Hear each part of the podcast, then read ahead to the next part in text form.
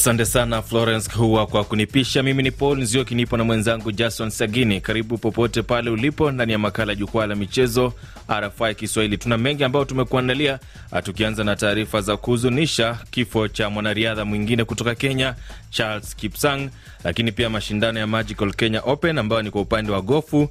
Mashindano ya kuendesha baiskeli ya Tour du Rwanda pia yamekamilika leo hii, na baadaye tutaangazia safari ya Young Africans pamoja na TP Mazembe kwenye michuano ya klabu bingwa barani Afrika, na usisahau kuna ligi mbalimbali mbali ambazo zinaendelea duniani kuanzia Afrika Mashariki hadi bara Uropa.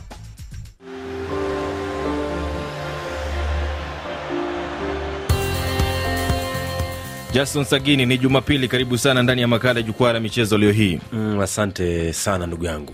Tunaanza na taarifa za kuhuzunisha, ambapo ni hapo jana aa, nimefika Nairobi a, nikitoka katika hafla ya mazishi ya mwisho ya mwanariadha Kelvin Kiptum, na sasa leo hii kuna taarifa nyingine e, kifo cha Charles Kipsang ndiye Mbape ameaga dunia katika ardhi ya Cameroon eh, kusini magharibi mwa taifa la Cameroon kule Buea alipokuwa anashiriki mashindano ya Mountain of Hope Cameroon na akaaga dunia baada ya kumaliza shindano hayo, kusema kwamba aliaga dunia, kusema kana kwamba alipoteza fahamu baada kutokana basi na mshtuko wa moyo. nisema kwamba labda ni ile tuseme hali ya kukimbia sana, manake kwamba alikuwa anakimbia kwa muda mrefu kwenye mbio hizo na labda niseme kwamba tu labda ni ile hali ya kiafya, labda katika hali nzuri ya kiafya, na pia labda ikawa ni matokeo ya mchezo huu ama mashindano hayo kuweza kutokea basi ikapelekea yeye. Lakini Sagini, kabla ya kuende katika mashindano mm, hawa ni wanariadha, hawa ni wachezaji, kuna madaktari ambao wanaangalia Uh, namna ambavyo ukienda katika mashindano haya hali yako ya afya na hali yako ya usalama ukielekea katika mashindano kama haya hutokea mara mingi zamani, Tumeshuhudia awali hata katika mchezo wa soka wachezaji wakiweza kupoteza fahamu katika uwanja unamkumbuka Eriksen kwenye kombe la Euro mwaka elfu mbili na ishirini na moja alipoteza fahamu katika uwanja ule. Nasema kwamba ni hali ya kawaida kwamba huenda ukatokea, maana kwamba labda una presha unaweza ikapanda. Hata juzi kwenye AFCON tumeshuhudia kocha timu ya taifa ya Mali akimwagiwa maji kwenye kichwa baada timu kuweza kupigwa kwenye penalti, hatua za penalti. Kwa hiyo mara mingi hutokea kisa ni labda ile tuseme hali na viwango vya joto ama viwango vya hewa ama viwango vya hali ya mchezo kwenye eh, wakati ule ambao unacheza katika shina lote la mchezo. Naam, mwanariadha huyo alikuwa na miaka thelathini na mitatu na mbio hizi uh, zimekuwa na wanariadha karibu mia sita uh, kutoka Congo, Ethiopia, Ufaransa, Kenya, Lebanon, Morocco, Tanzania, Chad, Tunisia na Cameroon. Wakati huo mashindano ya gofu yanaendelea nchini Kenya yamekamilika leo. Uh, ni mashindano ya Magical Kenya Open ambayo yanafanyika katika uwanja wa Muthe Golf Club ameisha leo jioni ambapo raia kutoka taifa la Uholanzi Darius Van Driel ndiye amenyakua ubingwa wa tajiro lake la kwanza akipokea, akipokea dola mayuro alfu E, tatu alfu mia tatu tisini na mbili na mia tano na sabini kwa ujumla.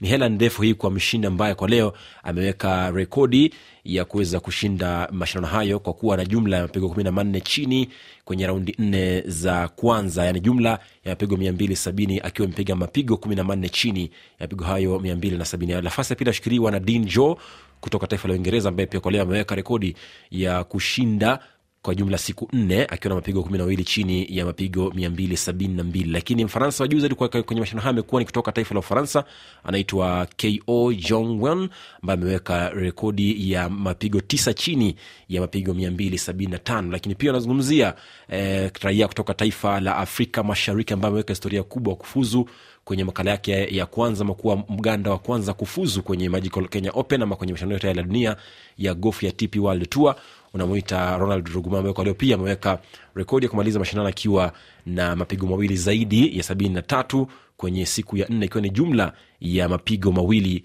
kwa siku nne. Lakini pia alisema, tulizungumza naye kabla baada ya mashindano akasema kwamba tukamuuliza swali kwamba je, uh, kwenye ukanda wa Afrika Mashariki ndio ameweka historia kubwa kwa kuwa mganda wa kwanza, lakini ili kuboresha viwango vya mchezo huu kwenye ukanda Afrika Mashariki, je, yeye kama mtu ambaye ameweza kuweka historia kubwa kwenye Magical Kenya Open mwaka huu anawazia nini kuwa kama sehemu ya kuweza kuboresha viwango vya gofu miongoni mwa wachezaji chipukizi katika ardhi ambazo zinakuja siku zijazo? Hivi ndivyo alivyosema Ronald Rugumayo. This goes to parents. I'm not against education. Education is very good. But it is Hili linawaendea wazazi. Sipingi masomo, masomo ni kitu kizuri, lakini ni vizuri kutambua kitu ambacho mtoto wako anakipenda. Kwetu hapa tunazingatia sana vitabu tu. Nitakupa mfano, Kat Kitayama alishinda taji la kwanza akiwa na miaka 20, akashinda dola milioni tatu na nusu.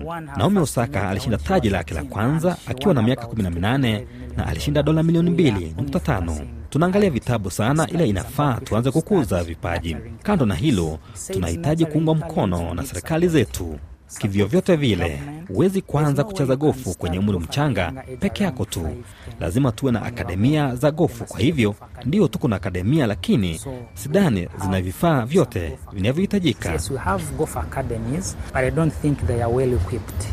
Sauti yake ronald Ruma ambaye amesema kwamba labda tunafaa kuwa na akademia za gofu nyingi kwenye ukanda afrika mashariki. Pia alizungumzia kwamba labda ufadhili wachezaji mara mingi wanakuja wakati wa mashindano. Hayakuji kabla ya mashindano yani, yani katika kujiandaa kabla ya kucheza hawa, wale wadhamini hao hawapo unazungumzia makampuni ya kibinafsi kama vile absa ma, ma, makampuni ya mabenki ya kuuza maji ama ya kuwekeza kama betika mara mingi wanakuja wakati ma, mashindano yaanza yani siku moja kabla ya kuanza kwa mashindano ya mko lakini hawakuji hmm, wanakuja hawapo. katika biashara Eh, wao. hawapo nyuma unapojiandaa alivyosema kwamba ronald kwamba ndio tunadhamini sana udhamini lakini kwamba je unafaa wao wanafaa wawe nasi kabla wakati wa mashindano na pia baada ya mashindano ili tuweze kuwa na ule msururu wa matokeo na kuweza- kujiboresha ili kuweza kufanya vizuri katika makala manakuja ya gofu duniani. Kwa jumla kwamba kwa leo ruguma amekuwa nafasi ya 60 na 71 na amejishindia euro 3463 hii ni kwamba ndio hajakuwa nafasi bora ni kwamba angalau amepokea hela ambayo inampa matumaini matumaini tosha pia motisha ya kutosha kwamba huenda akafanya vizuri katika mashindano yakuja ya gofu ya dunia hivi karibuni Tukiachana na mashindano ya gofu, sasa hivi tuelekee katika mbio za kuendesha baiskeli, mashindano ya Tour du Rwanda, ambapo Christopher Karenzi ameandaa taarifa ifuatayo baada ya mashindano hayo kukamilika leo hii.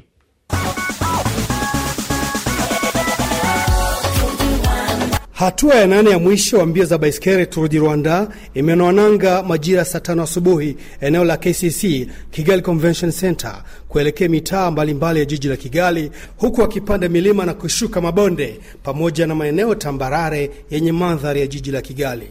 Kwa jumla Mwingereza Joseph Blackmore ametawazwa bingwa wa Tour du Rwanda umbali wa kilomita 740 kote nchini Rwanda baada ya kutumia muda wa saa 17 dakika 18 na sekunde 46.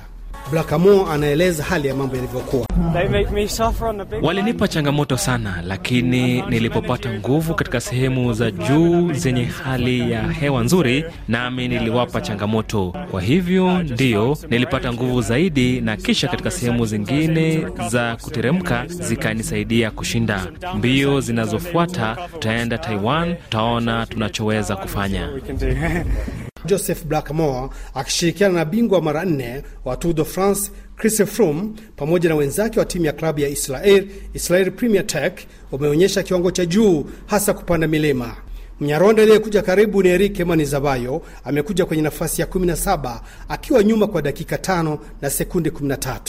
Mukasa Nelson ni kocha wa kuongeza nguvu za misuri katika timu ya May Stars. Kwa kuona kwangu, nadhani uh, uh, kitakachoweza kutusaidia uh, hizi klabu zetu uh, viongozi wetu uh, wanaoshiriki katika hizi ni, ni muhimu uh, tukitoka kama hii, unajua hii, hii tu Rwanda ni international no. Inabidi sana sana na sisi uh, ikiwezekana hizi klabu zetu zitafutiwe michezo mbalimbali eh, local international, so ndio maana uh, tutaona uh, mwaka ujao ya tutakuwa na wachezaji wazuri. Shindano la kimataifa la Tour du Rwanda mwaka 2024 limefikia kilele chake leo. Lilianza tarehe 18 mwezi huu hadi tarehe 25 Februari.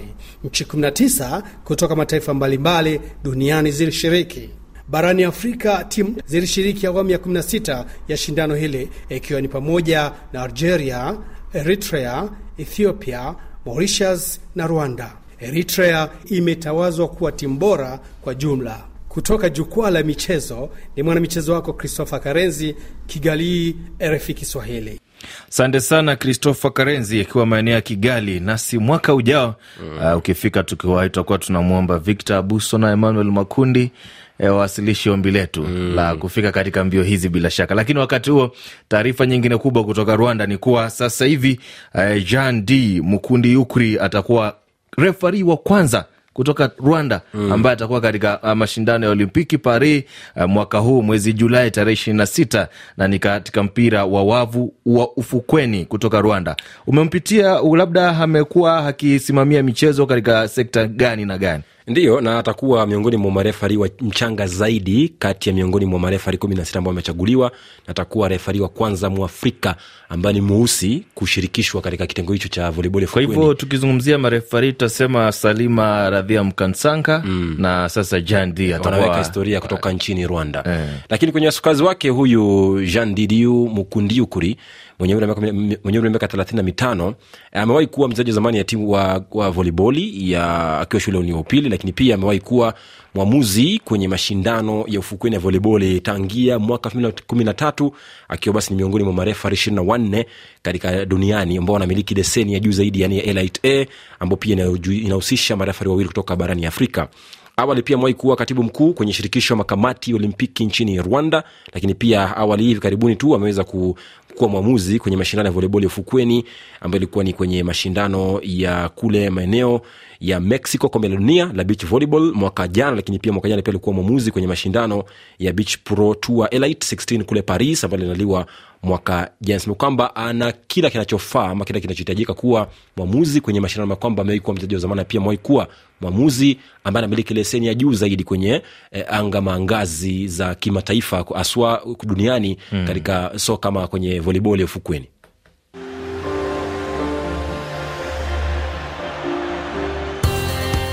Saa 11 na dakika 47 jijini Kigali, Rwanda, Bunjubura huko Burundi, Goma DRC, Khatumu huko Sudan. Unaendelea kusikiliza makala ya wani jukwaa la michezo. Valeri Mumbere akiwa maeneo ya DRC anasema anaendelea kufuatilia matangazo pamoja na Pawa Kalunga wa Kalunga. Lakini sasa hivi nataka tuzungumzie mashindano ya klabu bingwa barani Afrika. Young Africans hapo jana wamepata ushindi mkubwa dhidi ya CR Belouizdad ya Algeria magoli manne kwa sifuri na kuwajihakikishia nafasi nzuri sana ya kuifuzu katika hatua ya robo fainali. Lakini kwanza tuwasikie mashabiki wa Young Africans baada ya mchuano huo.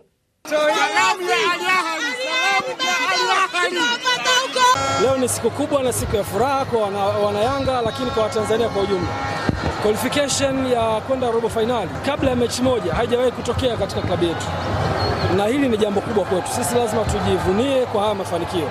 Haya mafanikio sio ya Yanga peke yake, haya mafanikio yanabebwa na watu wote. Heshimisha leo wametupa nguvu ya kujisikia kweli sisi ni timu ya wananchi. Angalia namna ambavyo wanayanga walivyokuwa na furaha kwa kazi kubwa ambayo wameifanya. Ilikuwa sio rahisi kumfunga Mwarabu goli nne hatujamalizana naye mwanangu, tumempiga nne, lakini bado tuna kazi naye usiku, lazima tumtokee ndotoni. Hili uh, ni funzo kwa timu zote ambazo zinaomba mwenzao afungwe. Young Africans wana nafasi gani katika mashindano haya? Ndio, huenda akawa nafuzu kwa mara ya kwanza katika historia ya soka barani Afrika kwenye ngazi za CAF Champions League baada ya ushindi huo mkubwa dhidi ya CR Belouizdad manne kwa bila jana usiku katika uga wa Mkapa jijini Dar es Salaam nchini Tanzania. Nasema kwamba uh, ushindi huo mkubwa unawapa angalau matumaini makubwa ya kuweza kufanya vizuri zaidi kwenye hatua za mtoano, na kwamba wanakuwa miongoni mwa timu, lakini kidogo wanajikuta katika eh, jungu ambalo lina mabingwa wa zamani, pia watu ambao wamezoea kucheza katika viwango hivyo vya knockout stage. Hapa unazungumzia TP Mazembe, bingwa mara tano Mm. ASEC kutoka Ivory Coast bingwa mara moja mwaka 1988. Al Ahly ambaye anashikilia rekodi ya ushindi wa washindi wa mara mingi zaidi na amefuzu kwa mara ya nane kwenye hatua za mtoano. Alafu Sundowns Afrika Kusini wamefuzu kwa mara ya sita mfululizo kwenye hatua za mtoano. E, Petro Luanda inafuzu kwa mara yao ya tano baada ya kuwa nusu fainali mara mbili mwaka 2021 na pia mwaka 2022 2001 na mwaka 22, lakini pia Simba wanaweza kufuzu, lakini bado wanasubiria sawa sawia na Wydad Casablanca na Esperance pia na Al Hilal ambao pia wao wamewahi kuwa nafasi ya pili mara mbili awali mwaka 1987 mwaka 1992. Kwa hiyo niseme kwamba Yanga kufuzu pale ni nzuri, lakini katika viwango hivyo wanajikuta katika chungu ambacho kidogo kina watu ambao wazoefu kuwaliko Yanga, lakini mm. ushindi huo dhidi ya Belouizdad kwa bila utakuwa nawapa matumaini mazuri zaidi na pia uwezo mkubwa wa kuweza hata kuipiga Al Ahli kwenye mechi ambayo inasalia mwisho ya makundi. Kwa kwamba Yanga kufuzu kwao ndiyo eh, kunawapa mshawasha mkubwa, lakini je, sasa kuingia kwenye hatua ya mtwano kuna kazi kubwa kufanya ambayo ni inazidi kazi ambayo wameifanyia kwenye hatua za na maana kwamba sasa mechi zitakuwa ngumu zaidi. Kila Mhm. timu ambayo wanakutana nayo itakuwa inataka kushinda mechi yake ya nyumbani lakini pia mechi ya ugenini watakuwa wanacheza kwa akili sana. Ndiyo maana kwamba ukiangalia hapa kwenye hatua za makundi wameshinda ndio wanako wamepiga na vilabu kama vile uh, zungumzia CR Belouizdad Midia ya Ghana na Ahli ya Misri. Al Ahli kwenye mechi ya kwanza walipigwa Young Africans CR Belouizdad mechi ya kwanza toka sare alafu ya, ya kurudiana wakawapiga mane bila Mediama wamepata ushindi mara moja dhidi yao. Kwa hiyo itakuwa ni viwango ambao ni vigumu zaidi kwenye hatua ya mtoano mm. kuliko viwango vya makundi. Itoa dusa walishindwa na esperance tunis magoli mawili kwa sifuri. North Boya mauritania wakashindwa na mamelodi sundowns ya afrika kusini mbili sifuri.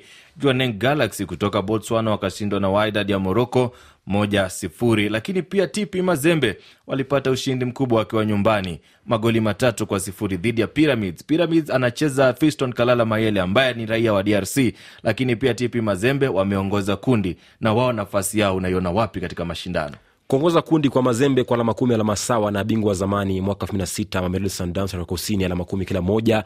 Yani hata magoli pia wametoshana, manake kila moja na magoli matano. Angalia mazembe kwenye kundi lao kuwa napiga na pyramids ya kule misri na niwadhibu ya mauritania.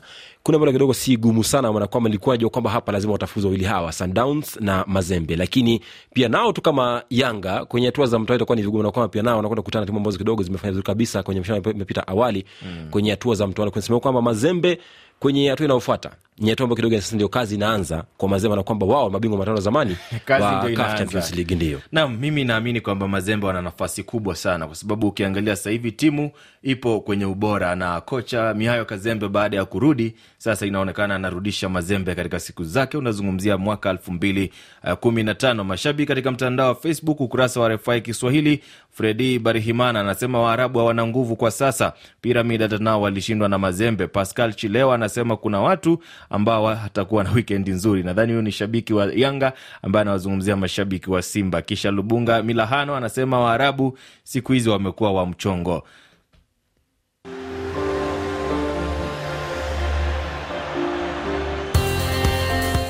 Mimi ni Paul Nzioki, nipo na Jason Sagini. Makala ya wani ni jukwaa la michezo. Ukiwa nchini Kenya pia unaweza ukasikiliza matangazo ya RFI Kiswahili kupitia redio washirika wetu ATG Radio Nairobi ni 98.7.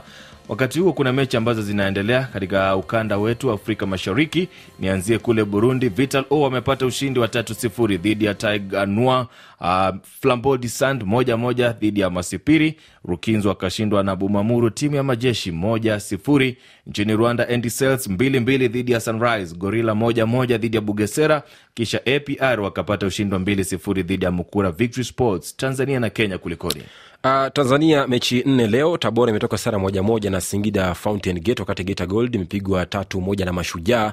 Nayo Tanzania Prisons kutoka sara moja moja na Azam FC. Baadaye kidogo jioni ya leo Kagera Sugar dhidi ya Ihefu FC. Kule Kenya ni wikendi ya kombe la shirikisho FKF Cup, unazungumzia uh, ushindi kwenye hatua za penalti manne kwa tatu, mara Sugar ikipiga Zitek Titans baada ya kufuatia sare ya kutofungana kwenye muda wa kawaida, lakini pia Tusker imepiga Bambani Stars mawili kwa moja na Kakamega Homeboys ikipiga Solian City mawili kwa bila. Ulinzi Stars imepiga Harvest of Hope Africa mawili kwa bila, nayo Kariobangi Sharks ikifunga klabu yake nyumbani eh, Victor Moturi Nyamira Super Eagles goli moja kwa bila. Lakini pia mashindano ya kombe la shirikisho yanaendelea barani Afrika. Supersport United dhidi ya Future FC ya Misri, mechi imeisha sare ya moja moja. Hatuna bahati Afrika Mashariki na Kati kwa sababu hakuna timu ambayo ilifuzu katika haya mashindano wakati huu. Lakini kule England, Wolverhampton wamepata ushindi wa moja sifuri dhidi ya Sheffield United. Ufaransa, Liga Al Havre sasa hivi wapo chini goli moja kwa sababu Reims wanaongoza mchezo huo mbili moja.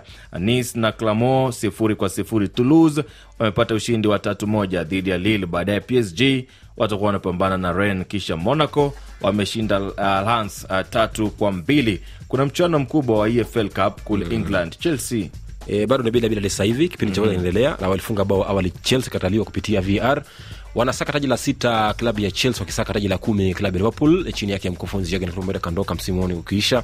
Sema kwamba mchezo mgumu na kwamba Liverpool wanakosa huduma za Diaz, Jota pamoja pia na Salah, lakini pia Chelsea wao katika fomu nzuri haswa baada ya ushindi wao ama sare yao moja moja dhidi ya city wikendi jana kwa hiyo kwamba mchezo ambao nafikiri kwamba huenda asilimia 75 naipatia chelsea kuweza kunyakua kombe la nako kwamba kwa hivyo una, unasema kwamba liverpool watapoteza fainali na, naona kwamba huenda wakapoteza na kwamba majuri yao wanayapata huenda yakawaponza kunyakua taji lao la kumi la efl cup. Kule ujerumani bundesliga eintracht frankfurt wapo chini goli moja kwa sababu wolfsburg wanaongoza mbili moja. Dortmund baadaye na offenheim augsburg na freiburg. Mimi ni paul nzioki nimekuwa na jason sagini ndani ya makala ya jukwaa la michezo.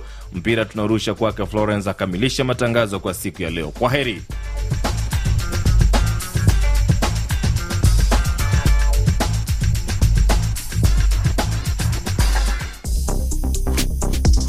ni kushukuru sana jason sagini na ponzioki na ni mjuzi msikilizaji baadhi ya taarifa kuu tulizokuwa nazo jioni hii. Watu 25 wapoteza maisha kwenye ajali ya barabarani nchini tanzania na aliyekuwa rais wa namibia hage geingob azikwa katika mji mkuu wa windhoek. Rais wa zamani vilevile vile wa marekani anaendelea kufanya vizuri kwenye kura za wajumbe wa chama chake cha republican tupate kibao praise ja in the moonlight cha kag mali kutokea kule jamaika But I am some people world, you never shine at all. These roads of flames are catching a fire.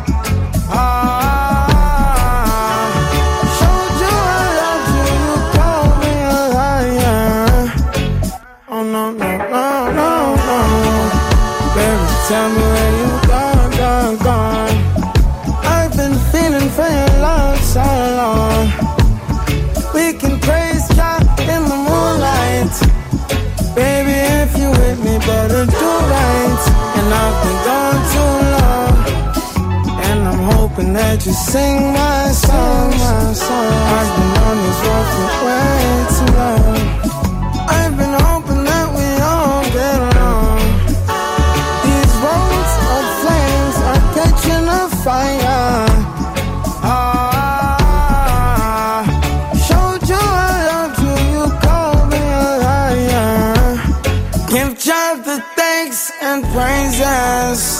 I've been on my own, own, own. But we ain't never left alone, long, long. And if I'm telling you the feeling is wrong, relax a little, friend, this won't take too long. And when you're feeling alone, you can call my phone. Is there a better way to go? Teach them something before they lose the song.